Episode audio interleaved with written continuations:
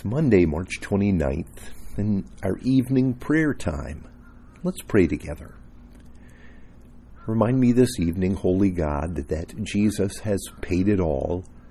Jesus bore my sins in his body on the cross, that I might die to sin and live for you.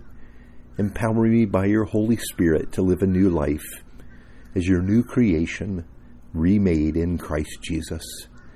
Fill me with your Holy Spirit, that I might walk in your ways. In Jesus' name I pray. Amen.